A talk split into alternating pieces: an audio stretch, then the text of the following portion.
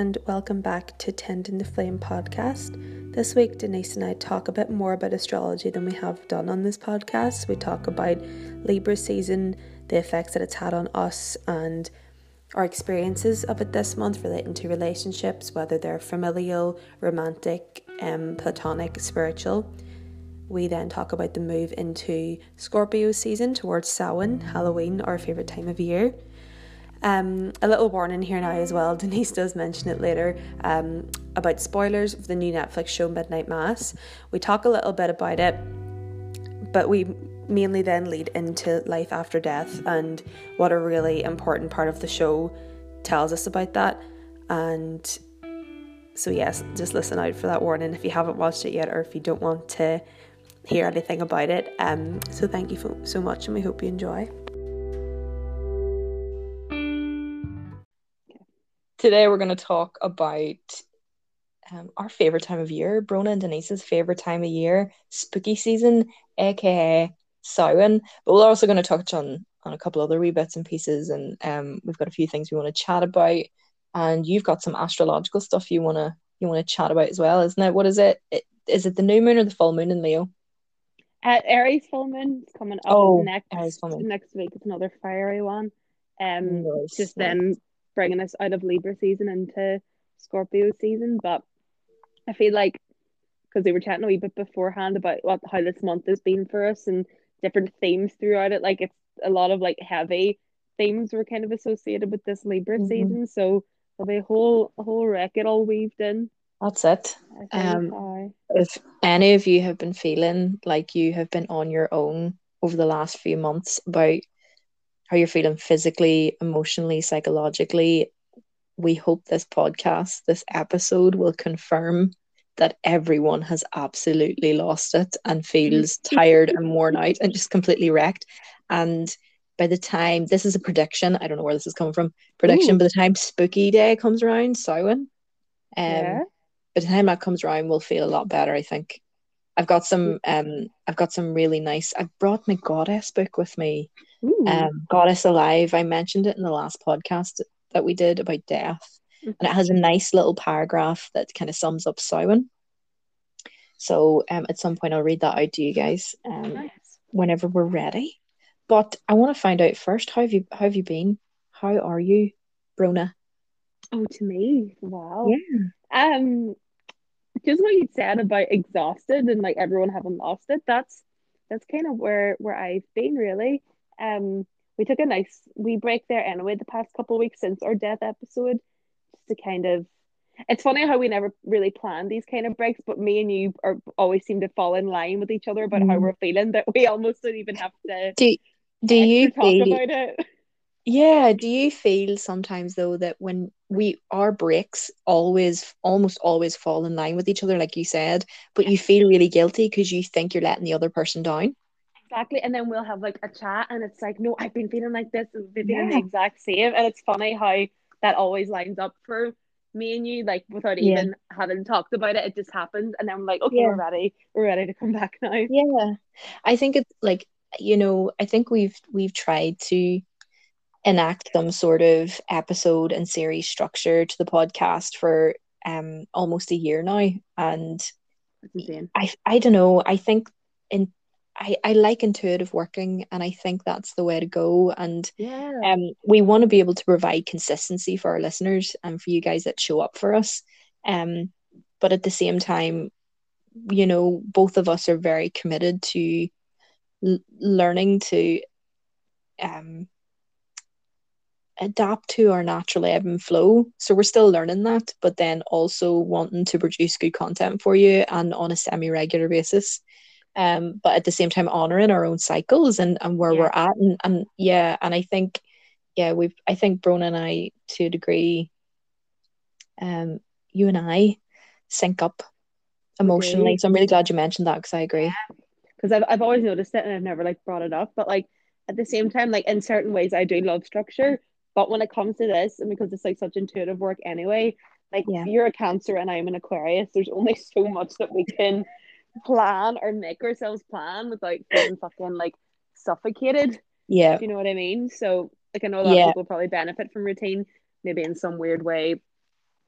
I will at some point, but that's just not no how I work no there's too that's too much there's too much air and water there and Yeah. then with my moon um my emotional landscape a Sagittarius as well so Oh fuck! I So- forgot you were a Sag moon. My Scorpio moon yeah. crying now thinking about that. I know Oh. oh it's all fair Um, God. yeah, so if you've been feeling tired and stuff, yeah, you're not alone. I've been Mhm. absolutely exhausted and um I had moments in work where uh you know, I have a really kind manager and a really understanding manager and um she had to stop me at one point. She was like, Denise, are you all right? And I'm like, yeah, I'm fine. You go into that moment, you're like, no, I'm totally fine. And she was like, Denise. I'm like, no, no, no, I'm fine, Denise. and you know, and then you know, see when someone, do you ever get that where when someone and you've got the walls up and you've got the mask up and you're like, this is solid, I'm grand, and then someone asks you if you're all right, and then it's like, yeah, I'm okay, Yeah. and then the tears start. But it's just, yeah, it's been really intense, really exhausting, just Mhm. physically. Like my body's been in a lot of pain, and I've, I've had to commit to, um, I think the realization for me that the gym is non-negotiable, and it's not for losing weight; it's to help. Um, and if anyone's listened to some of the previous um episodes where I talk about my neurodiversity, you'll understand what I'm talking about. But um, my internalized hyperactivity, so it helps me manage that. But it also um, it just helps manage. You know, it gives you that rush of dopamine and or endorphins, even sorry, and um, and then realizing as well that like for example with my my back being as sore as it is um i can't i can't not do 15 minutes of yoga and stretching in the morning. Like it's literally non-negotiable now. It's like when you get diagnosed with diabetes diabetes. When you get diagnosed with uh, diabetes um that's a meme by the way we're not taking the piss out of people who have diabetes um so uh, if you get diagnosed with diabetes and then you have to start taking insulin or tablets or whatever like it's not as if you can go oh I feel great after taking that insulin. I'll not take it again. You know, Mhm. it, it makes no sense. That's So a very that's- point. Yeah, that's where I've been at. And it's that realization has dropped into me where I'm like, I was in agony. I couldn't sleep. My back was so sore. I couldn't physically sleep. Jesus. Um, I know, I know everything's so dramatic with me. You're a cancer. Oh, my Um, God, that is painful. And it just shows you though, like consistency is the most important thing as opposed to a one off yeah. type of type of fixer situation. That's something that I've actually been learning at the minute as well, funnily Mm. enough.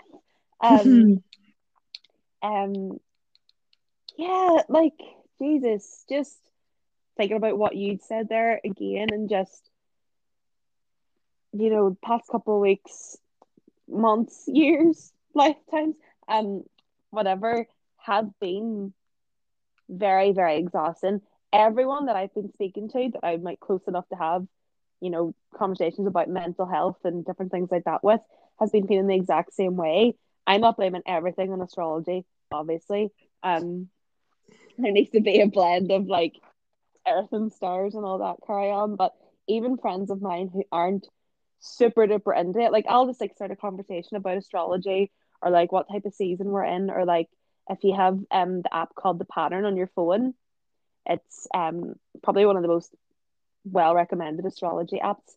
It like relates into like life patterns, world patterns, different seasons and shifts like that. Um, and a lot of astrologers would recommend that as opposed to other ones, but that sends you like notifications every day. So it's not for the faint hearted or you kind of have to almost be in that place of every day, not existential dread, but like existentialism, as draining as that can be. But you could wake Yeah. up and have a notica- notification on your phone and it'll be like, oh, I don't know, how have you healed your relationships or your inner child today? And you're like, Jesus Yeah. Um, You are such an Aquarius. It's like, please, can I have uh, existential triggers sent directly to my phone, please, every day? Thank you very much. it's actually I don't know why I did to myself, and I've I've kind of put like up a wee boundary now actually because uh, a girl that I work with pointed this out to me yesterday. We were working the all day shift yesterday, and she uses the pattern as well. We were in work a good couple of hours, and I was like, right, I'm hydrated now. I've had a bit of food. I've had my coffee. I think I think I can check um the pattern now. And she was like, that is so amazing, making sure that you're like okay and well enough before you read whatever the fuck it has to say. I was like, I is think this the new self care? this is the new self care. But I love that. oh, it's it's been wild. There's been a lot of like, again, existentialism going on anyway. Like this Libra season, uh, it's, it's been wild. It's Te- been fucking this, right? Tell me this. What does what do you you know the way you say oh it's been Libra season, right? Yes, yeah. What what does that call us up to do? So genuinely asking like what what is that bringing up for people or what is what are other people saying it's bringing up for other people? Um, see, before this Libra season that's just happened, or we're still in it now until next week. Like the, the sign Libra, like if that's in your sun sign, I always associate that with like real fun, like flirting people, like real just like fun energy. Um, but all of the astrology reading that I've been doing and what different astrologers have been saying was that the main theme of this whole season, it was like kind of like a, it was mainly more so the new moon. Sorry, that focused on like the shadow sides of ourselves, and it was like mainly about relationships and healing relationships, not just romantic, like platonic, familial relationship with yourself. And I really, really noticed that. Um, probably mainly with some of the work that I've been doing in therapy as well, but Mm. with regard to shadow work and inner child, that was coming up massively. Um, God, yeah. for lots of people, like for lots of people, like conversations that I've been having again with people who I'd be like, you know, we know each other well enough to be able to talk about these things, like, or even I suppose I know people that I work with as well as that too. Um, and we're talking about things. It's like, oh, I can't believe you felt like that, and I'm always like, yeah, that's like Libra season, and they'll just like, all right, okay, and I'm like, okay, fair. Um, but God, Libra season's been fucking wild. it made me reevaluate a lot, a lot, lot, lot of things. It, Like, it's same I- actually. I'm yeah, I'm glad you explained that because now I'm putting like two and two together and 4 and four Mhm. together. It's like I've had I've had different heat. I I'm currently doing some um how would you call it? Like somatic releasing through the body of trauma and stuff. So I'm doing a really intensive work with that and with a really amazing person. Um and I also did some shamanic journeying with Podrick from I want to mention them because I love their shop so much. They're not paying us by the way to say this. I just have loved the shop since I discovered it. Um Podrick from Simply Zen. Um I'm really sorry I don't know his partner's name, otherwise I would mention her. Mhm. Um but they run the shop together and Podrick would do like you know kind of like the integrative healing and stuff. And I had I had some shamanic, did some shamanic work with him, and had my first cacao ceremony and um drumming, and um did some journeying with Reiki and stuff. Oh my god, it was amazing! It was so good. But do you know what came up for me? Um, and I don't need to go into the details as to why. Like everyone has issues with their home life or their family. Everyone has that stuff. Um, but I've been, I've kept myself away. My uh, when I say home, for anyone who doesn't know, um, who's who are listening, uh, my family all live in a n- different part of Northern Ireland, and I live in Belfast. And I um family makes up of like you know like sisters and a brother and mom and dad and whatever, nieces and nephews. And I have removed I removed very um directly removed myself in the sense that I didn't go down. I didn't go home. You know, it was like you would go home every weekend. Um, Mhm. but I, I just stopped going home and I just sat with myself and um just spent time and really rooted myself in Belfast because I love it here. I'm really enamored with this city. Like I love it. And um, but it was also I realized then it helped me form better connections with my friends because I wasn't I, I wasn't spending energy driving up and down um and different things, but it helped me reassess relationships I had down there. It helped me Mhm. strengthen the relationships I had up here. And then by the time I was ready to go down, and it happened after my session with Podrick, um, where one of the things that came up for me, and it also came up with him when we kind of matched up our information while we were journeying, um, is just the word home. Like I just need to go home. And as soon as I finished that session with him, I got in my car and I just drove straight to Tyrone. Like Mm. I, I, yeah, I had no, pl- I had no plan. I had no plan in the car, and I just went home. And I was ready to go home, and I was, um, and I ended up having a conversation with a significant family member. I wouldn't say it was healing necessarily, but it really cleared my throat chakra. And I was able to say things. I, I told them about my ADHD and I told them about different experiences that I've been having. And I just, I was like, I get that this is not something that is easy for you to understand. And I don't even want you to to force yourself to understand. But all I want from you is just can you respect and trust the fact that I'm an adult? I'm I'm really intelligent. I know I know what I'm t- I know what I'm talking about. Can you trust me with that? And they just went, "Yep." And that's all I needed. Wow. That's all I needed to hear.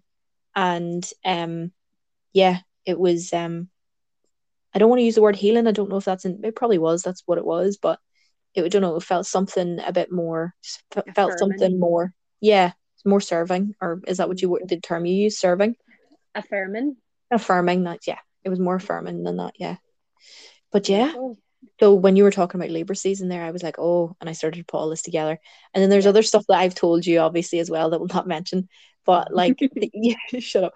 The uh, that you know that has come up with me around like relationships and different things that I wasn't expecting to happen at all. Um, so the whole Libra thing has really like Libra's just come in and pulled the fucking plug out of the hole, really, hasn't it? It's- It completely has like spirit, like a spiritual relationships, like to myself and to God and everything. Have all shifted and just all all these different things. Like just hearing you speak then about that healing experience that you have with Podrig and shamanic journeying and everything like that. Um, I've I've started going to a church. Like I've been going now for a month. Um, it was so funny. I said this to my friend. I was like, "Oh, um, she's having a cacao ceremony on Sunday, and I'm going." And I was like, "Oh, what time is that? I've got church." And she was like, "As in Catholic church? I, I thought you weren't about that, like over a message." And I was like, "No, no, no, it's fine. It's spiritualist. it's a spiritualist church. We're fine." Um, but thought it was quite funny. Unless the priest is hot. um, we'll get to that. Oh, we'll folks, we're gonna get to that. We'll Don't to you that. worry. No, We will get to that. Um but spiritually just weird things have just been shifting for me. I like i probably relate everything back to like all the things that happened in like may of this year but like within these last couple of weeks everything has kind of shifted for me again. Like i apart from last night because i was a bit steaming and i was staying at a friend's house but i just randomly one night started taking to praying again. Just I Mm. mean, out of nowhere. Well, not out of nowhere. It was after um whenever my breakup had first happened. Actually, I did took to praying straight away at night. Um, and I've literally been keeping that up every single night. And maybe first thing in the morning when I remember, sometimes it'll literally just be like a conversation with God in my journal or whatever. I'm even using the word God more freely now than I would have same. before. Oh my god, same. Same. Like I would have just been like, "Oh, universe," and like because God always had like a sticky feeling for me. But I'm like, no, like this is the word that holds the most power for me at the minute, anyways. Um, Yeah. and going to that church has really actually helped me realize that too. Um, it's the so for anyone who like lives in Belfast or around the area, it's the Belfast Spiritualist Church on Lisburn Road. Um, I've wanted to go there for a really long time, but I've always been kind of like I've I've never been afraid to go anywhere by myself, but for some reason I was just kind of a bit hesitant towards it. But a month ago, I just like looked up their services and I was like, "Fuck it!" Like I'm just gonna go. Um, and within the realm of like spirituality and everything like that, like mediums and whatnot were some of the people that I hadn't not that I had anything against them whatsoever, but it was like one thing that I hadn't tried yet. Like I hadn't been to a medium, I didn't know. Well, I would have went to House of Healing a lot to see like the shaman Richard that I would go to when he worked there, and it was owned by Angela Dunlop and her mummy. Um, so I would have like been in like past in passing. I would have like spoken to her in the shop, but I've never like you know went to her for like a reading or any guidance or anything like that. So the way that it works in the Belfast Spiritualist Church at the minute, and it's interesting, Denise, that since our episode following death, I've had such a fucking fixation on death. Um, Mm. again, probably coming into Samhain and like the death of all things. Part of it does then kind of feed into anxiety a wee bit, being like, oh my god, like my dog's getting a bit old. What if, you know, what if she dies soon? Like, oh god, like people die. And I had a whole weekend of horrendous dreams around the Pisces full moon a couple of weeks ago. Um, I seen some of your dying. I seen some of your stories on Instagram and They I was like fucking wild. I was like, do I need to call the doctor or something? Like do I need to do I need to call in like a healer, like the man down the road who lives in a hedge and's got the cure for bad dreams? It's like honestly, what? they were fucking wild. They were wild, and I had no clue as to why I was dreaming them. Um, they didn't feel like nightmares, but I would wake up and feel a bit shaken. I don't really, yeah. I've never really had um anything that I would describe as a nightmare anyway. But fixation on death at the minute's been crazy. So the big thing in the spiritualist church in general is like is the eternal progression of the soul and death not being the end like whatsoever. So the way that they would work their Sunday services that I've been going to would be like, you know, a bit of poetry, music, and every week they have a different medium there. So I was like, fuck right, this will be this will be that interesting. Like I'm just laughing now, but like it, I'm actually I'm really really loving it. It's actually doing me good. Like um, so good. It's it is brilliant. And then the medium for the week, which could be like a member of the church or just like another medium from the area who like was invited in to give like a an inspirational address. So it's just like a talk on like a theme or whatever for that week. Um, there's been talks just about like life not ending after death. A medium there a couple weeks back, Sean McGowan is, is his name. He's a medium and a therapist. So he straight up got up and was just talking about fragmentation and trauma. And I was like, what the fuck? Like that's literally what therapy was this week. And now the synchronicity of him now standing there in front of me talking about it.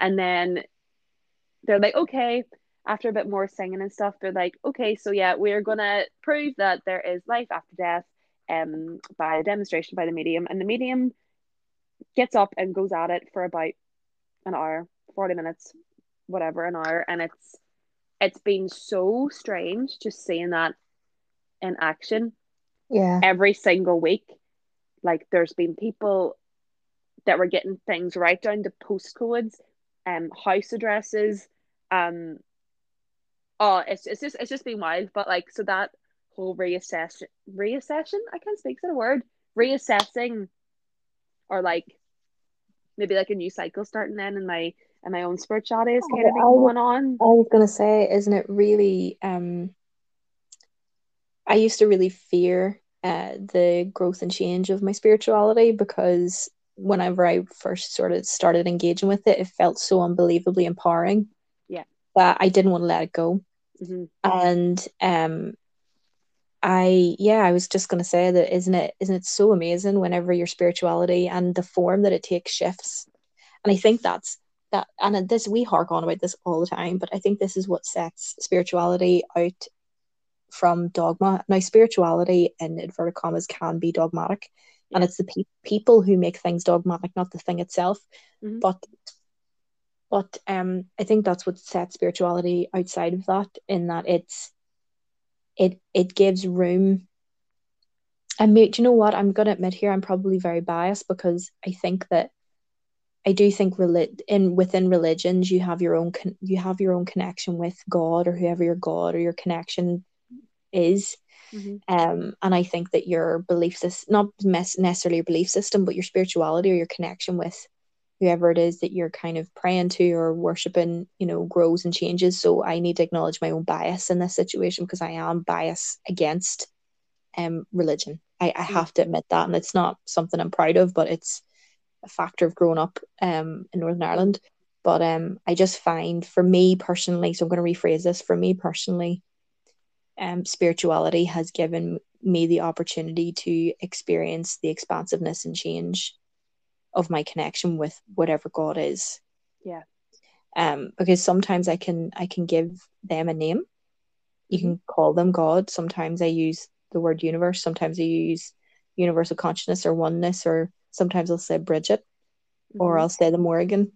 Um, you know, these are all uh, and I think I've used this metaphor. Is it is this a metaphor? I'm not sure, but it's um I think I've used it before where, you know, if you imagine uh the wheel of a bike, and in the central point of that wheel, that that nucleus, is universal consciousness, universal energy, um, untapped, unfettered, uh, universal love, and then the spokes that come out of that nucleus are all of our experiences, all of us and also represent the different um how God or the universe decides to manifest itself in our 3D experience in this life.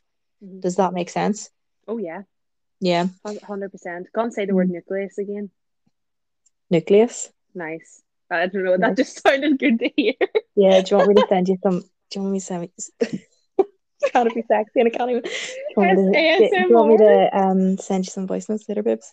Don't chat. I think my ovulation's like a week late because COVID, having COVID really messed with my cycle. So I don't think that's a good idea from a bunch of gonna send you.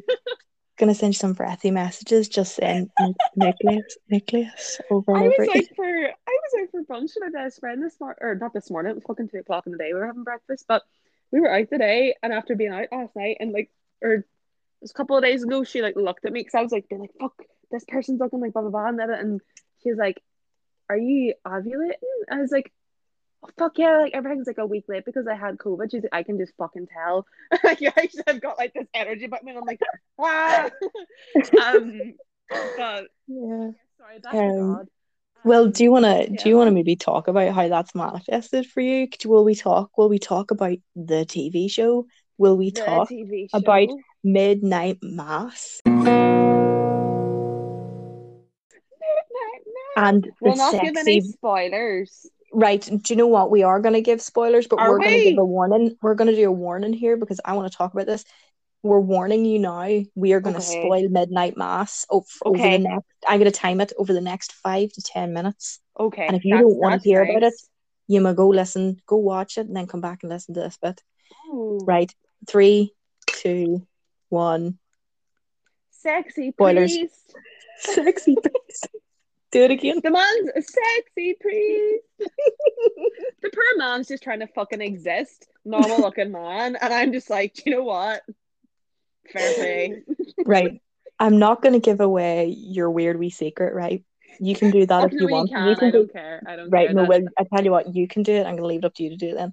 But Oh. Brona, Brona texts me, right? No, so I message Brona. No, you text me and you're like, you were crying on your Instagram stories, and I was like, Oh. what the fuck is wrong with you? And, and it was, it was, I, you were like, have you watched Midnight Mass? And I was just like, no, is it worth it? And you were like, yes. So a week later, I then begin to watch this. I binge it within less than three days As you should. and um because I have no impulse control, so um binge it within less than three days, and I start texting Brona while I'm watching it, and um then out of the blue, Brona goes, Brona goes to me, uh, Uh, I said to her about the, I was like, here, I kind of, I don't know, the priest is kind of, I don't know what it is about priests. Is there something wrong? Like it, like I did not know this about myself. Like and and then I started to say about how me and you bitch about the Catholic Church all the time. I mean, I do more than you, but like we bitch about the Catholic Church all the time on our podcast. But then we're messaging each other, being like, "Yeah, we'd smash a priest." I'm wondering, right? I'm going to put in something very brief here. I talk very openly about stuff in this podcast. I'm in the middle of applying for a PGCE at university to be a religion teacher. Right? Should I be talking about these things on the internet if I am someday going to be a teacher? Probably not. but anyway, um, yes, it's up to you. There's no pressure. There's no yes, pressure. I'll not go into as much detail, but there's a scene in Midnight Mass where there's someone. No, we're spoiling it anyway, so I can just say someone dies and there's blood everywhere, and the priest is like trying to help this person, and then it's just like, fuck, that's a wild wreck of blood there, and it starts just fucking drinking it. Like I was just minding my business, relaxing one evening, cup of tea, might have been drinking a wee chamomile number, perhaps. And I am looking at the screen and I'm thinking, fair play, yeah, he's, he's drinking that blood. And I was like, oh, he's drinking that. What the fuck? He's drinking that blood. And I like text my best friend because she, Laura, hadn't watched it at this point. But I was like, have you watched Midnight Mass? She was like, no, why? And I was like, I'm going to have to talk about this in therapy tomorrow. What is actually wrong? Uh, I didn't talk about it in therapy. It wasn't that dramatic, but um, it was. It's just, it's just very, very interesting. Really good show. Makes you think. yeah, yeah. Makes you think about stuff. Yeah. Um, so um we yeah, so Brona and I then as typical um typical bisexuals, uh talking about how basically the characters get younger as the episodes go on. Not younger, but they get healthier, Mhm. and um, and some of them get younger, and we were just like completely objectifying all of these characters, like Terrible. you know, absolutely uh, absolutely, and then we were just like, like yes, absolutely, the ma, absolutely. When she gets yes, absolutely. Um, priest, yes, absolutely. You know, just completely Oh. objectifying the whole cast. it's just it was so it was just so fucking good and then what just do we go as far as to talk about the ending because that was the most like that yeah, let's do it. So this is the biggest spoiler. Um, Yeah. that would be the the ending was incredible, and I think Mhm. anyone who actively listens to this podcast will just understand why we found it so profound. yeah you don't even have to watch the show if you don't want to watch the show and like you know my mom started watching it and then there was parts where like there's blood and stuff coming out people's mouths and she was like I can't watch this but if you don't even want to watch the show because like maybe scary things like that um you wouldn't enjoy if you search like on YouTube or just even on Netflix and be the last like 10 minutes of the Yeah. show like you'll get so much from this speech because it was kind of probably everything that we wish that we had have said in our death episode but it was fucking that's It was the part that got me incredible. crying I Like, I I, almost go- I almost googled it to see to to to get this. I thought to myself, like we should get. Do you know what we should do if we can remember for the next episode to try and get a transcript of it so people who Mm. um don't maybe can't get access to it for whatever reason can at least hear the speech. Um, Sure, because it was so it was so incredible. so beautiful. And it was the, the context of it is that one of the main characters was was dying.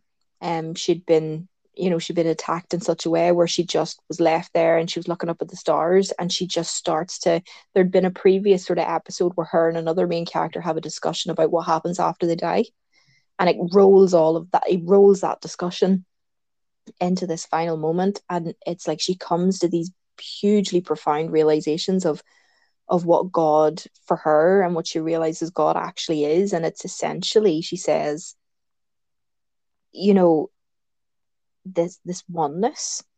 Like there's no separation between me and the stars and me and the grass. And I, I'm not dying. There's no such thing. And it's fuck, it was just so unbelievably profound. Um I just I, I think I was holding my breath when I watched it, to be honest. uh-huh, uh-huh. um yeah it's it just says everything so well and it's so it was so simplified when she was speaking because she went from such a the trauma that she experienced in the episode that was making her think of death in like a more heaven type of way where everyone's made perfect you have that whole um Mhm. christian ideology where you're made perfect even supposed to be perfect now but after death everything's perfect. Your body's perfect. You're reunited with family and everything like that. And that was what she was going for. Whereas the other characters view was kind of nihilistic and probably just more like a scientific out or not outreach breakdown. But after everything that happens in the show and she's lying there and she's speaking and it just like just what you said it speaks so much about the interrelatedness and uh, interconnectedness of all things and that there is no separation. And what really got me about hearing her speak all of that and she kept saying i am that i am all that there is and like that is Yeah. the, the the statement I am that or I am that I am is a massive statement within all um religions. Like um even like Christ- Christianity John's gospel so many I am statements are used relating to Christ about him being the light and the spirit but like the most powerful phrases are the I ams um in different um Hindu Upanishads I actually have one tattooed on me it's Tat Tvam Asi I am that you are everything. You are the universe. You're everything that's that's around you. So hearing her say that so plainly and just like on a show, Yeah. I was like, "Fuck!" Like this is really, Yeah. this is really it. And you can understand it. Our understanding is only ever going to go so far. I can understand that logically.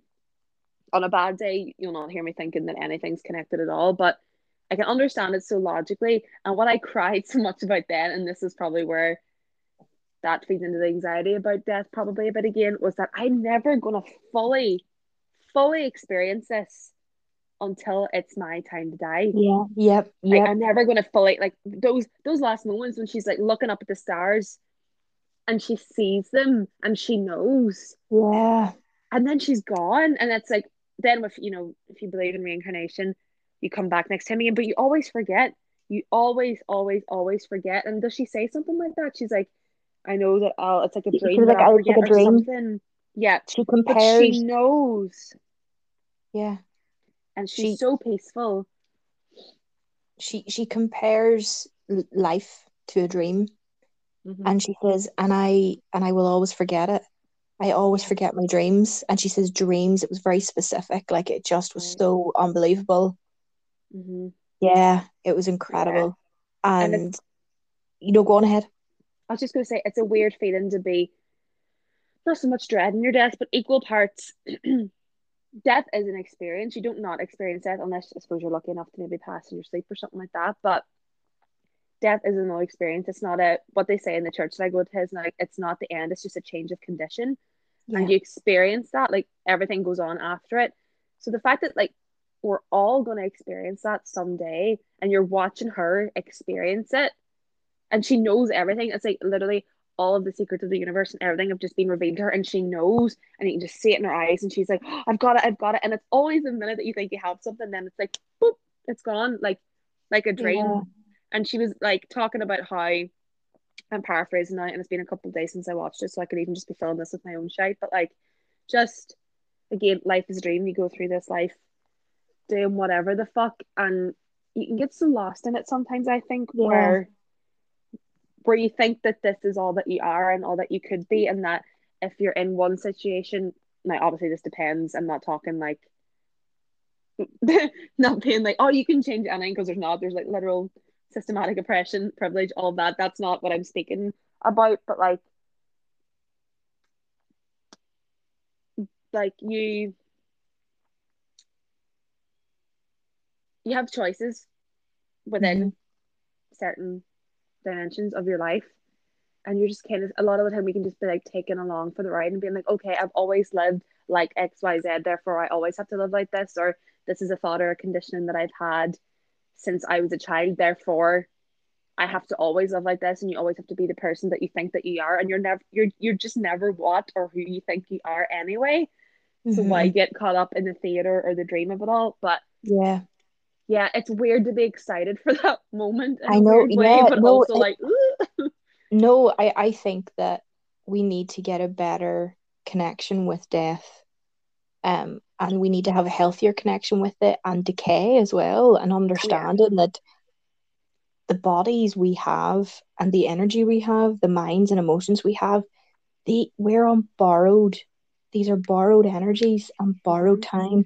The body you have is borrowed. You know, it's we have such a pro a profound arrogance over our own lives in the sense that we think we are separate and away from nature. You know, people often say we need to get back to nature. It's like you are nature. yeah, You are, you are, you know, the base carbons in your in your body come from the core of stars. It was one of the last things to be produced from a from an exploding star. Or is it an exploding star? It was the Big Bang. I can't remember hmm. what it was, but it was one of the last materials produced, you know, and yeah, it just left me so speechless. And she talks at one point about vi- very briefly about vibratory states. She doesn't use Yeah. that phrase, but she talks about she I, I don't know who the fuck wrote this, Brona, but you can mm-hmm. see where they gained inspiration. They've done their reading. They've have. thought like this is not someone who has just come out of this. Like if they've come up with this in a state of flow, fair fucks to them. Mm. But like this is someone who's done their reading, they know the crack. But they talk about how you are 3D and the reason why you're con you are the universe experiencing itself. And she says this experiencing Mhm. itself in this body. And your body matter is just energy vibrating really slowly Mhm. And it just you know when we think of other dimensions and and we and we're going to talk about Samhain now actually when we um we think about other dimensions and Samhain is a liminal space. It's the the opposite end of the Celtic calendar to um Bealtaine um it, but it, Bealtaine is a liminal space just like our liminal time of the year just as Samhain is where the veils are lifted and the veils between this world and the other or the other's world is uh, or the other worlds are is very very thin and um you know my understanding as limited as it is my understanding of that is it's less about we use the term veils because it's something that our human can understand but it's mm. just vibratory states of being you know there are there are things that vibrate at such a high level that we might glimpse them as a flash of light or one of those little blue spots that you get in your eye or mm-hmm. you know it can be a feel like the touch of a hand on your shoulder when nothing's there you know um, and some of those beings vibrate so highly that potentially when they view us we vibrate so slowly in comparison to them that we appear almost rock like as rocks just mm-hmm. lifeless so then that makes you think right if we're vibrating at a certain state and you know we're a dense 3d state that then means that everything around us from the animals to the grass to the earth to the stones to the bark of a tree to the sea has a vibratory its own vibratory state that interconnects and meshes in with everything and all that is at different levels you know so if we are rocks to something that is vibrating at a crazy level then how can we be as arrogant as we are about the things that we live with including the dirt and the earth mm-hmm.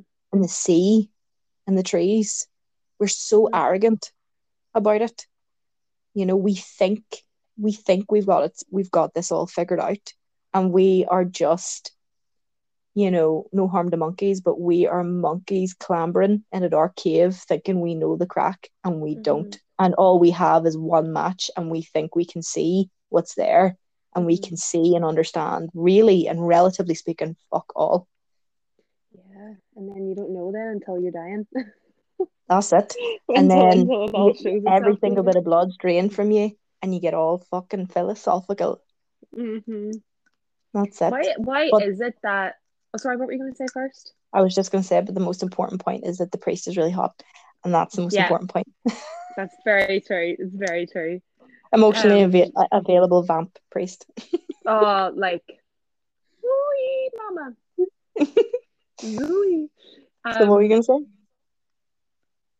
Oh, it's probably just going to be something more bit about death again, but it was more so like why, but just when you said when we're drained of blood, like why is it that whenever we realize that we have nothing, that we then try to get thinking about what everything is or what it could mean? Whereas, for me anyway, that you know that should be part of your life or like your everyday thought. I don't know. Yeah. It's just something I've been thinking about recently, like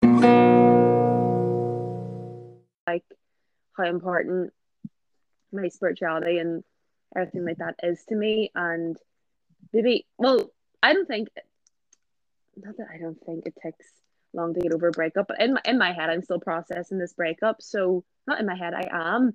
So whenever you're like processing processing certain types of relationships, and it makes you kind of clearer on what it is that you want from yourself and maybe from other people or other partners in the future. Um, this is just again interesting to hark back into like that Libra relationships energy. Then, like how important it is to have for me, anyways, um a sense of spirituality. Like I, it shouldn't take. This is my opinion. Just it shouldn't take until like your last moments to be like, oh, maybe there's more. Maybe there's more to life. Maybe there's more to to everything. Maybe there's more to me. Maybe there's just more.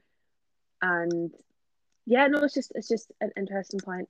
I think. Yeah. Uh, it's it's something I've become a lot clearer on within myself, and then I'm like close friends and future partners they not that they need to agree with me on absolutely everything because that's not entirely human either but they need to have some sense of spirituality where they can see that i think yeah and and you know i said to someone recently that one of my one of my biggest turnoffs for anyone whether it's a friendship or relationship or whatever is a lack of curiosity mm-hmm. like i i don't expect you to believe exactly what I believe or have faith or be even interested in it. Well, I kind of maybe like a bit of an interest, but like, you know, you don't need that. I'm not expecting that from you.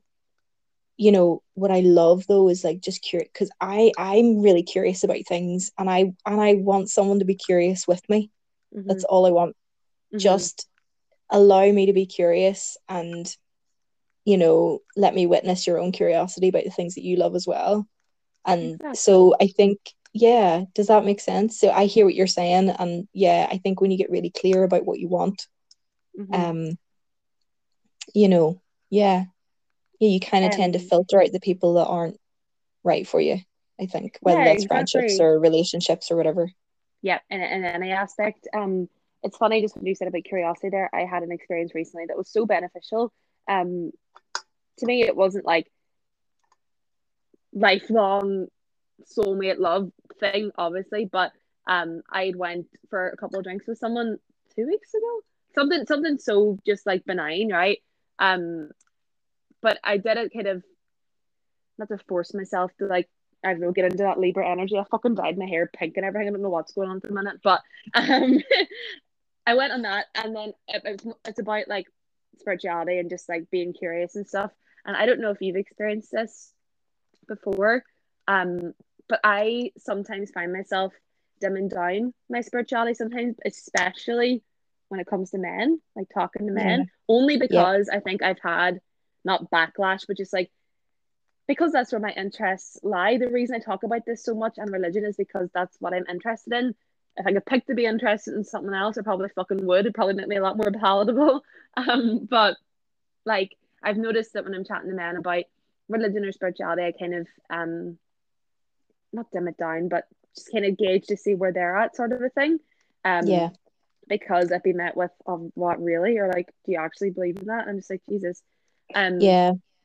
But I'd had an experience recently where when I for a couple of drinks with someone and they were asking me about stuff like that, and I started chatting about that new church that I was going to, and as I was talking, a voice in my head was literally saying, "This person literally does not care about what you're talking about," and they were just like looking at me because they were listening to me, and I was like, "God, they're giving no. me a lot of space to talk. What's going on here?" So I was like, literally mid talking about this church and the mediums and stuff, I was like, "Sorry, am I talking too much or like is this is this not right? Should I not be talking about this? Is this ridiculous? And he was like, No, I'm completely fascinated by everything you're saying.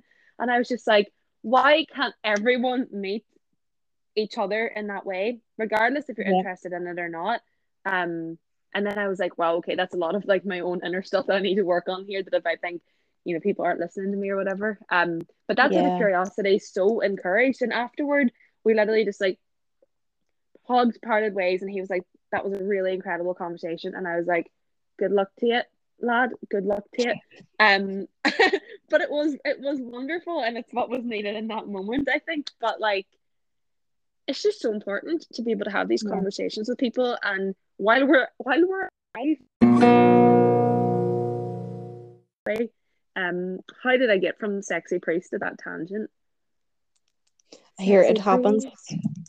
Sexy priest. And also, oh my god, if anyone in this podcast, listen to this podcast, knows me, I'm equally obsessed with Matt Corby as I am Hozier. And this man was literally friends with Matt Corby, and I was like, I'm gonna lose my mind. I'm gonna lose my mind.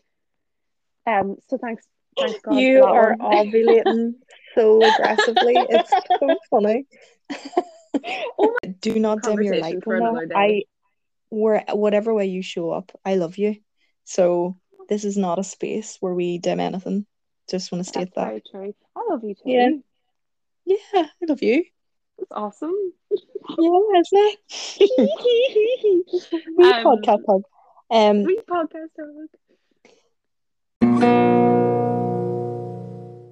Jump into, shall we jump into Samhain, spooky season, aka All Hallows Eve? I'm doing like wee jive hands here. Um, nice. yeah, so for anyone who doesn't know what Samhain is, it's uh, part of the Celtic wheel of the year. Um, generally speaking, you will most of you will know it as Halloween or Halloween, as my niece calls it, Halloween. Mm-hmm. Um, obviously, the kind of um, modern traditional sense you'll often see, know, it's like trick or treating and dressing up, and you know, there's it's got a, a huge historical sort of history to it. We do actually have a previous episode um, from around this time last year, where we give you all of that all of that information, so all of that backdrop. But for those um who don't know what it is and you're just tuning into this podcast, I'm going to read you um, a little paragraph from Goddess Alive by Chris Wilder, which is one of my favorite books because the pages are beautiful and just give me such a sensory orgasm. like, it's just such a soft book. Anyway, so um, by the way, I'm wrapped up in bed. So if you hear sheets, moving. That's what that is. Um, I'm not getting out of my. I don't get out of my bed for this podcast. So no, me neither. I'm in mine. Aye, why would you? So Samhain, time between the worlds. Samhain, more popularly known as Halloween or All Hallows Eve, has long been associated with ghosts and goblins and things that go bump in the night. In Cel- Celtic mythology, it is the day outside the bounds of time and space it is, in inverted commas, the day spoken of so eloquently by Wiccan practitioners in their year and a day studies, leading to one hope's initiation. Samhain is the opposing force to Bealtaine. As the year progresses, Samhain leads downward to the darkness of winter, just as Bealtaine leads upwards to the bounty of summer. Samhain then is intimately connected to death, decay, darkness, and cold, to the dreary aspects of a Celtic winter Yet the winter served as the perfect time to become reacquainted with your family, those with whom you shared abode, and those who have passed on into the twilight of the other world. Samhain is the portal opening to the wisdom and wonder of the other world. Divination done on this night is sure to speak the truth, ringing, ringing with wisdom and knowledge. This is a great time to remember your ancestors and honor them with stories of their exploits. I mean, my great granddad was in the Ra, so maybe not. Anyway, during the during the gloom, during, during the gloom, get out old scrapbooks. get out old scrapbooks and picture albums and try and record the life stories of your family members. Look at their funny clothes, see similarities in facial structure or demeanor, cook their favorite foods and relish in your connection to them through blood and bone. Your ancestors are a part of you, and Samhain is the night to connect with them. Um, I also read as well, just to I want to acknowledge that it's not just your ancestors. When that veil drops, it's also um in the Celtic Irish sense as well. Fairies um come out to have the crack, which is where the trick or treat thing comes from. Which means that do you want a trick because you're not going to give us a fucking treat, so you may give us a treat so we don't trick you. So there's a lot of that kind of thing where you give offerings. So that's where the treat comes from. It's to give offerings to appease the fairies and the goblins and the wee kids dress as goats ghosts and whatever you know so that's where that that would come from um yeah but like i said we have we do have an episode on this around it was around our second episode last year and that gives you more detail and our experiences of Samhain and stuff but um yeah it is it is our our favorite time of year mm-hmm. absolutely um mm-hmm. i always love that whole idea of connecting with ancestors, and it's never really something that I've actively done. Um, but again, just to bring up that church again, the more I go to this place, and the more you focus on the importance of people that are obviously still in your life, but people that have gone, but they're still in your life, just not in their physical yeah. bodies, and you know, seeing people having conversations with them and stuff like that, and you're just like, holy shit, like, yeah, people are always there to talk to, people are always there to connect to, and it's just mm-hmm. kind of how you know your perspective and all of that can kind of work and change. Um, it's vibratory rates as well. Yeah. We're talking about people dropping from a, th- a heavy three dimensional vibrational rate and and starting to pass through the eye of the needle mm-hmm. in that sense, in the biblical sense. You know, where you, you vibrate higher. That's why we can't perceive them. Exactly. Exactly. Love that wee Bible reference, you cheeky wee dog. Thank you, um... thank you. I don't know if you know, but like I went to Catholic school, so and I still turned out to be a dirty wee queer. So, um, oh, here, same. What about me though? Side note: I'm literally getting a Bible um passage tattooed me tomorrow. That's so funny. Like, that's class. so funny. I love this. I know. I love but um, lol. But I I just can't believe that we're getting to that time of year again where we're the change then from the Aries full moon into mm-hmm. Scorpio season and then Halloween and just yeah. the death energy of November is always so insane. Like yeah. spiritually speaking, not just the fact that people happen to die in winter either, but like it's just hearing us say earlier as well, like oh, our episode last year, it's like how another fuck I know. has that has that been a year? And it's like, Yeah, in what other ways are we gonna die in the next coming weeks I know. and months? Like it, it's constant.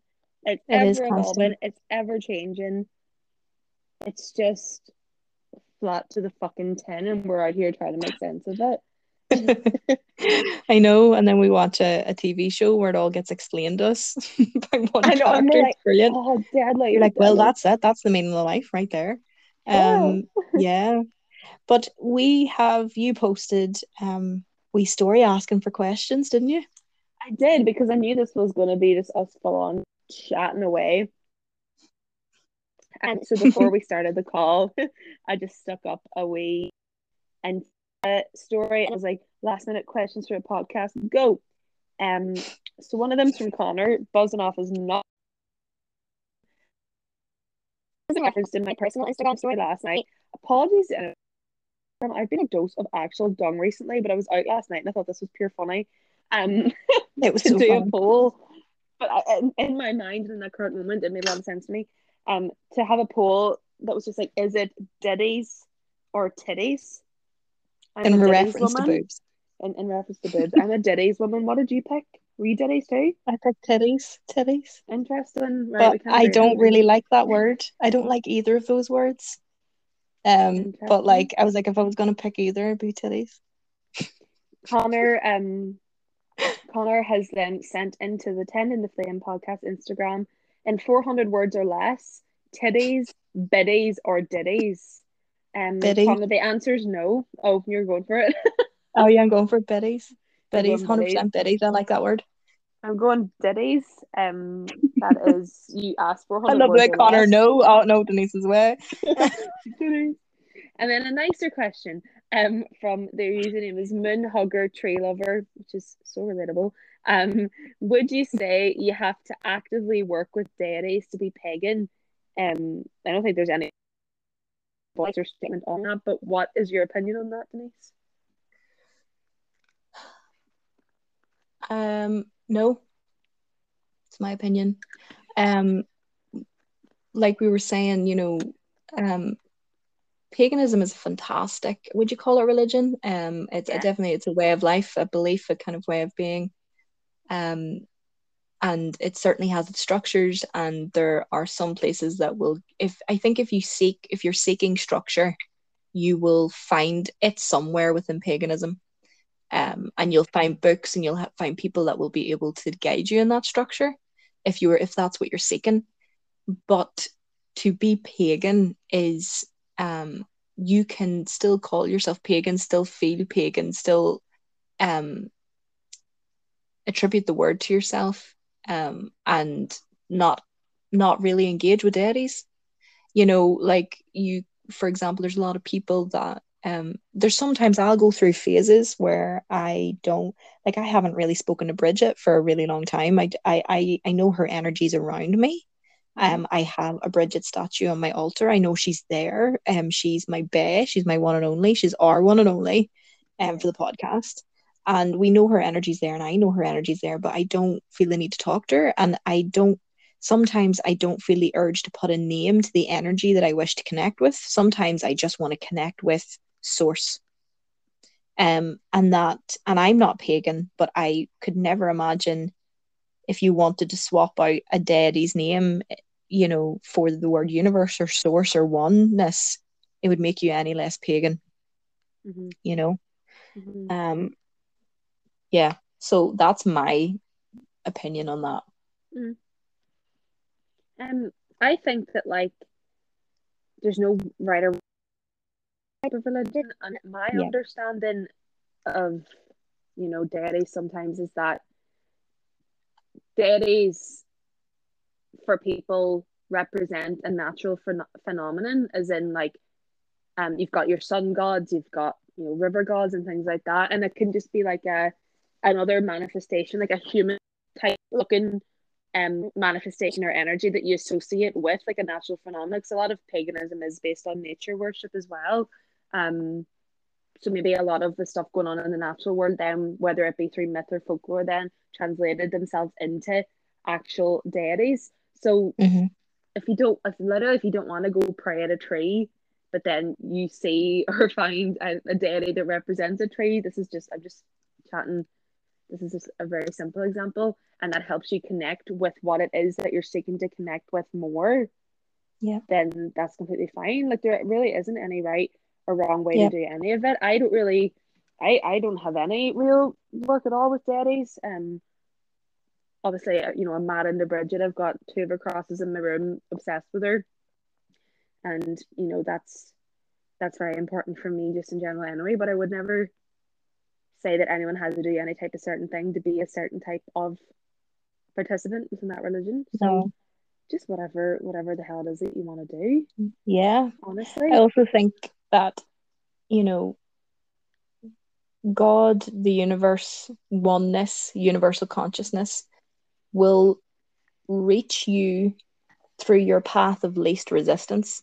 If Mm. your path of least resistance is with Catholicism or Islam or, you know, Buddhism or a mix of loads of different things, um, or, you know, the goddess Bridget, for example, if that is your path of least resistance to reaching a higher level of consciousness and an awakeness, then the God, the universe, oneness, you know, will will use that path of least resistance. Mm. You know, some people refer to it as like, you know, like a, the Google GPS or or Google Maps. you know, if you take the wrong turn, it'll reroute you. There is no, you know, this idea that we we're taking wrong turns or whatever, and I get very panicked about that. That's something I have a lot of anxiety about. Like, am I doing this right? Is this right? Yeah. You know, am I making the right decision? And I worry a lot. It's such an anxious wee thing. Um, Mhm.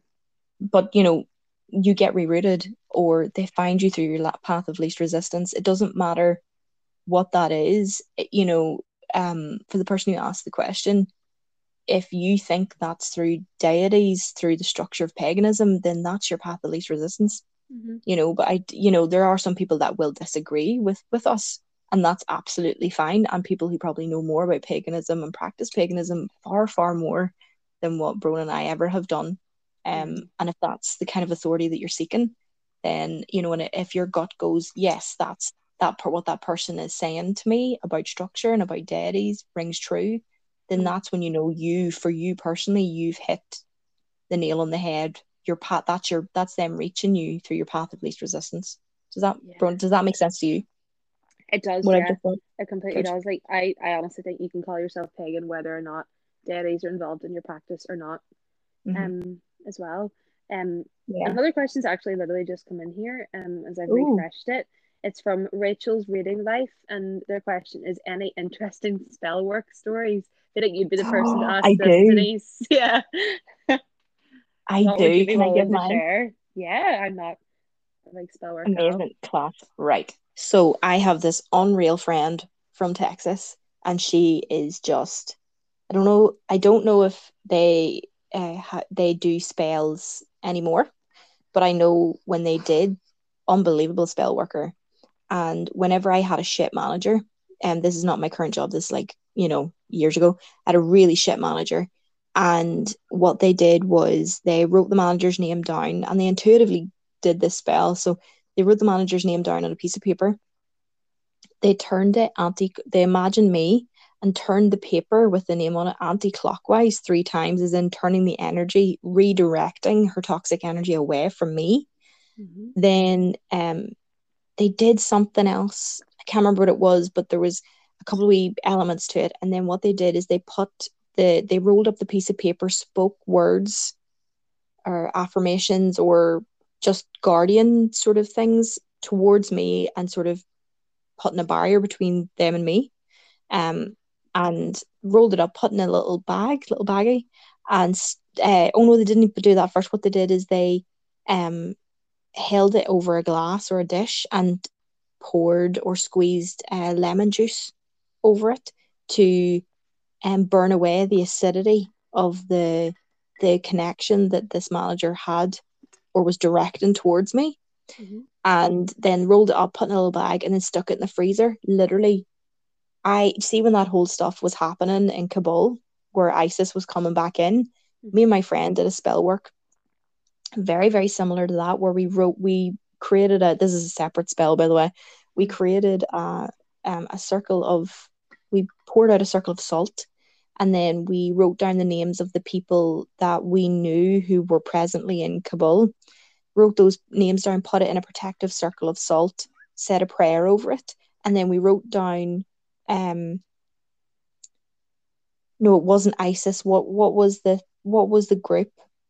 Was it ISIS that moved into Kabul or was it some other group? I think I'm getting the names wrong.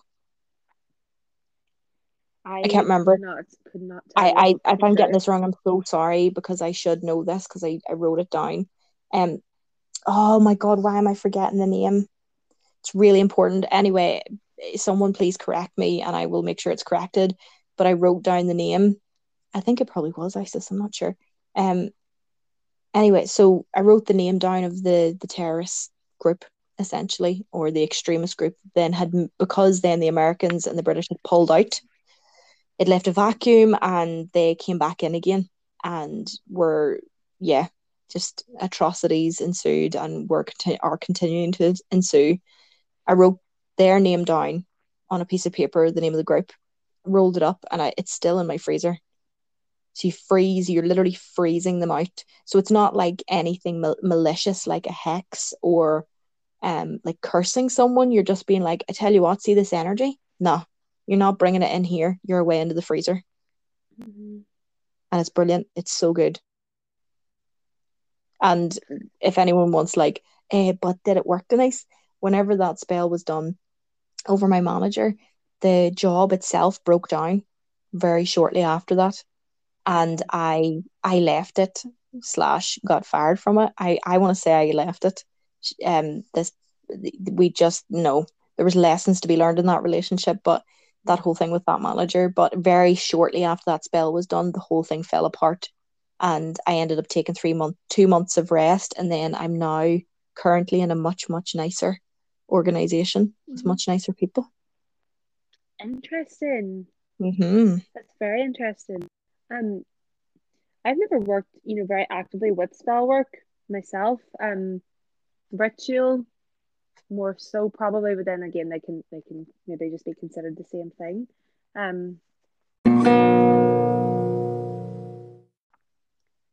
I don't have any interesting stories, sadly, um, to share. the only thing coming to mind, and this isn't even spell work or anything as well, is just dreams that I have, but they're not spells. I like I'll just like allude to this briefly because she had very interesting things to say there. Now I feel left out. Uh, but um, if you know me or close friends Instagram story, I apologize if you are. Um, I recently, well, in the past couple of months, have had different things come through dreams just because you were talking about stuff and it was also witchy there. And I was like there's nothing witchy about me. And then I was like do I have premonitions? I think I do.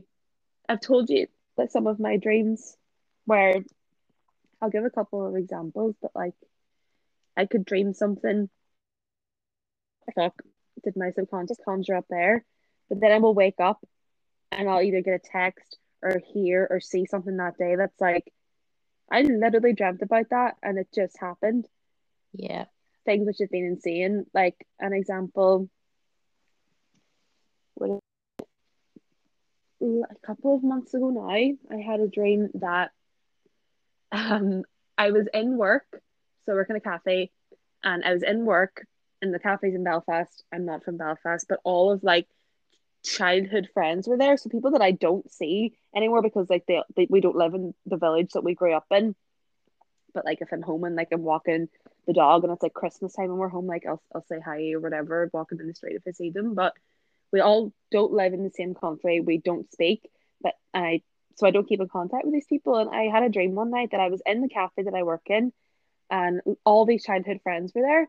And I was in the cafe before the shift began, but I was preparing stuff for a baby shower, and my mum had driven up from the village to help me. So everyone had come up from the village to Belfast to help prepare this baby shower and work, and we were all on about mental, being like, "Oh, this is crazy! This is crazy! Like, so excited for this baby shower! I can't wait!" I remember waking up and being like, oh, that was a really strange dream. And my phone was broken at the time, and I was getting up for work um on the Sunday for like an 8 a.m. shift, and I was lifting the person I was working with for work. I was like, fuck, I'd better get going. And I had to open my laptop to just check Facebook because people were contacting me on Messenger and Instagram because my phone was broke. And one of my childhood friends that I still do talk to, she's one of my best friends, messaged me. I'd seen a message and I was like, I'll open that when I get home later. Like I'm gonna be late for work. I need to go collect this person I'm going to work with. And I closed my laptop over and then a voice in my head was like, no, open open the message. And so I opened my laptop. I like sent a message to the person I was left, and I was like, I'm gonna be a couple minutes late. I'm so sorry. Opened it, and my friend had sent me a message. She was like, Oh my god, I'm not gonna say their name, blah blah blah, is pregnant. And I was like, No, that can't be true. How the fuck is that possible? I just I'm like blasted this out. I, was like, I just had a great blah blah blah blah. Or like just just really, really fucking wild stuff that like if I tell, you know, my mum I tell my mom these things, and my mom's like, okay, no, there's something very weird going on there. Even my therapist, my therapist is literally like, I believe that these are premonitions. Yeah. Everyone is psychic anyway. And she's like, this, this is true for you. I want you to go and develop this further. And I'm like, shit, like if my therapist is saying it, then yeah. Like yeah. even two weeks ago, I had a dream that um I'll not be too specific about who it is, even though no one's gonna be listening really from home, but a family friend. I dreamt a family friend had died. I texted my mom the next day and I was like, Oh, I dreamt that blah blah blah died. And she texted me back and she's like, Oh, they're never gonna die. And I was like, Oh, it's so true. And went about my day and I actually went home then the next day because I was getting my hair dyed pink. Um as well by Claire, who is from Claddy too. So I'm getting my hair done by Claire, and Claire's like yoga teacher in training. I was like, we were talking about all these things. I was like, Claire and I can talk about psychic dreams. She will understand. So I was like, oh, here, um, had a dream that this person died. Um, but I texted my mom and she's like, oh, they're never gonna die. And I was like, yeah. And then I got home that evening, and as I walked into the kitchen, I overheard my parents be like, oh yeah, and so blah blah blah, had to go to hospital. And I looked at my mom.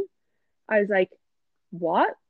I was like, yeah, yeah, they have to get tested because something was found, and they think that it might be they're not they're not too sure if it's benign or not. And I looked at my mom and I looked at my dad, and my mom started shaking her head to me as if, no, don't say anything, like don't tell him anything. Don't, and I was don't like, tell him you're a witch. Don't. I was, but I was like, oh shit.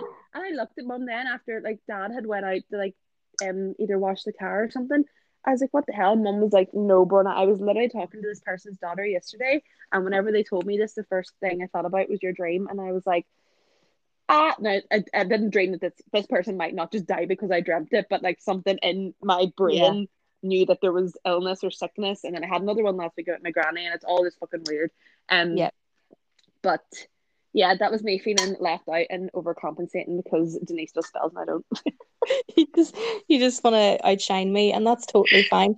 I go around telling everyone how it really annoys me that you're funnier than me on the podcast. Oh, um, shut up.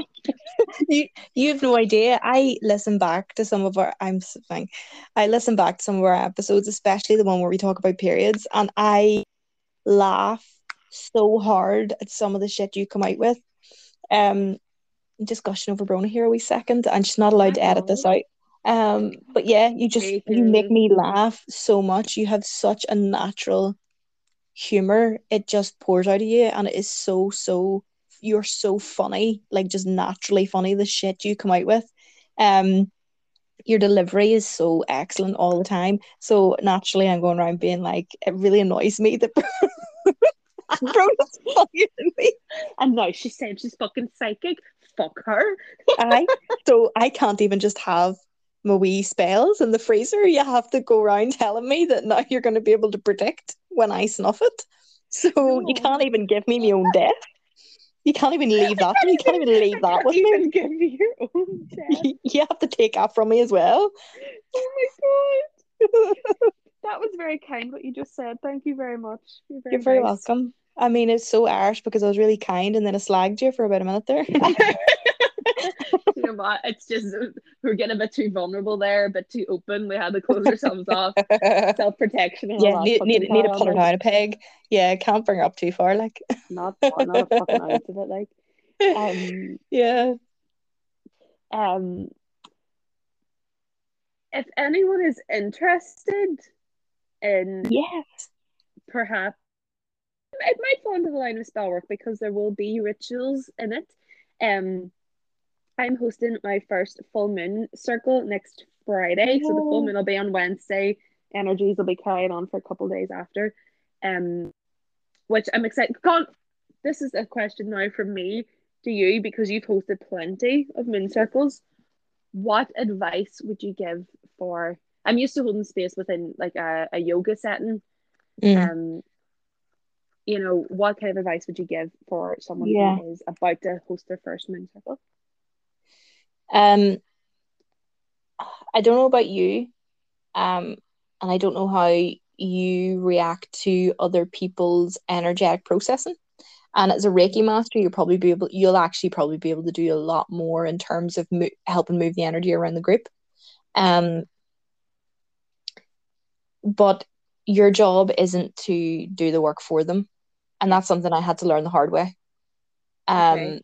it's not your job to yes you hold space i think there's a difference between holding space and allowing people to show up emotionally in whatever state they're in um and allowing them all individually to move through that while also connecting within that circle um but it's you will you will feel the uh, like i know i, I like i don't i don't i don't know if you would identify with people pleasing at, at any sense but sometimes Oh, it yeah. feels I know when I'm overworking, you know, like when you kind of when you over pedal on a bike, or it's a really bad shit analogy, or like um you rev your car too much without changing a gear. It feels like that, where you're just overdoing it in the sense that you can feel physically feel it in your body, where you're empathizing so heavily with them that you're you're doing the work for them. So you're kind of you're allowed to be a channel and allowed to direct you can direct the energy but my biggest advice would be and also to people who join circles like that it's you know the energy that gets moved through you is not done by the person who holds the circle. Um yes it can be directed and channeled and the space is held but the work that gets done and the benefit you the the benefit that you receive from rituals from healings from going to practitioners and things like that they they obviously have their skill and they have their experience but you can only expand heal let go whatever it is your intention is as far as you have expanded within your own life as far as you've been able to take your own healing or your own connection with god or the universe you know. So it's very much dependent on you. Um and any mm-hmm. so the good thing about that is that any mm-hmm. expansiveness letting go healing that occurs within spaces like the one that Brona is going to hold is that a lot of that if not all of it is you is the energy that you bring into that space which is incredible and you should feel empowered by that. And for you Brona like you know yeah that would be my advice. Please don't like if if it's not feeling right I always me and my friend Heidi always say this if it doesn't feel right just drop it. Like if anyone's Mhm. giving you like when we give each other advice if this doesn't feel right just let it go. Um but that would be that would be mine. It's not your job to do the work for them. You're there to Mhm. channel and direct the energy and hold the space.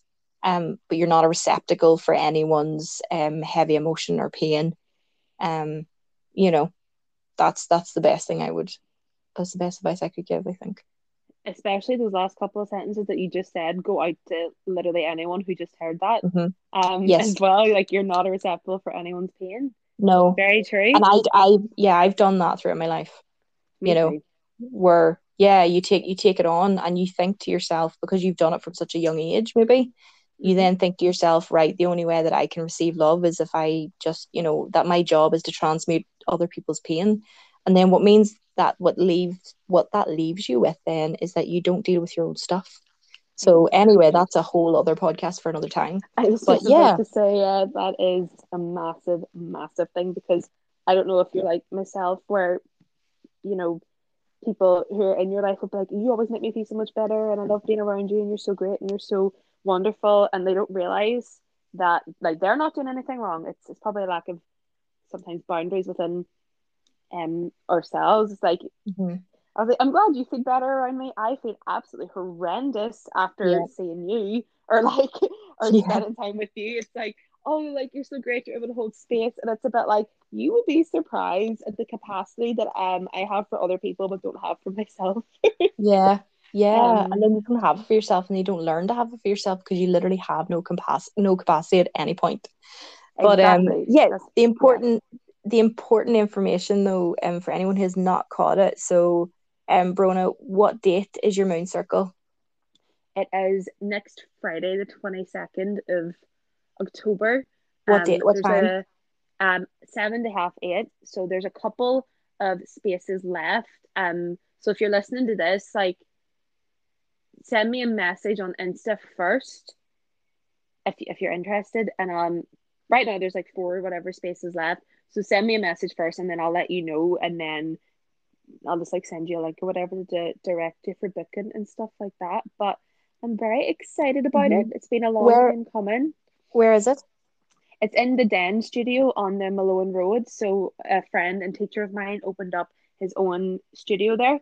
Um, after moving everything online over COVID, opened up his own studio, and it is absolutely beautiful. Um, so that's that's where it is, Lovely, opposite Fisherwick. Presbyterian Church. So nice view. Oh, I love nice bit of nice bit of mirroring there. Yeah, That's beautiful. I'm so excited for you. I'm so so excited for you, and um, I hope it goes well, and I know it will go well. Um, yeah, this is is such um, yeah, it's just great all round. I'm so pleased for you. Thank you very much, and thank you so much for that advice as well. Um, Yeah, no problem. yeah, moon circles and the general life. Yeah, in general life, Yeah. I'm always there for that, Bron. I'm always there for that. Mhm.